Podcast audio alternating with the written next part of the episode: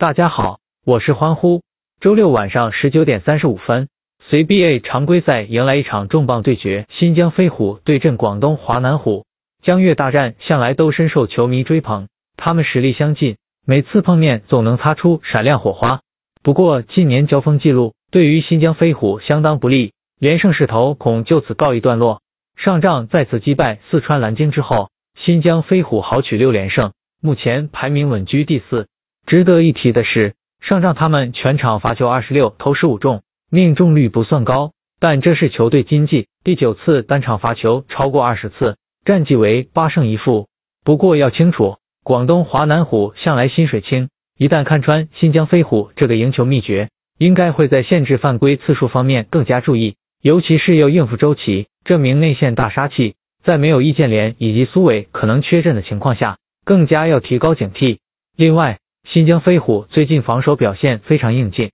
六连胜期间多达五次失分少于一百分。然而这段时间并未遇到真正的劲旅，广东华南虎才是他们的试金石。阵容方面，后卫希尔扎提继续养伤无缘披甲。广东华南虎经济表现一如既往稳定，上仗轻取北京紫禁勇士三十一分，战绩改写为二十胜三负，继续追赶排头名的辽宁飞豹。从数据方面看。广东华南虎是联赛当中均场唯一得分超过一百二十分，全民皆兵的风格让他们始终保持强大的进攻火力，加上两大外援既能贡献足够得分，一擅长牵制对手防守注意力，以及串联队友蝉联总冠军，无疑是他们唯一目标。问到要注意方面，也许均场失分多达一百零八点六分，联赛第四高，是广东华南虎最大隐患。长期同对手打对攻，万一手感不佳。就很可能落于下风。所幸他们对于新疆飞虎以及主帅阿迪江的套路再熟悉不过，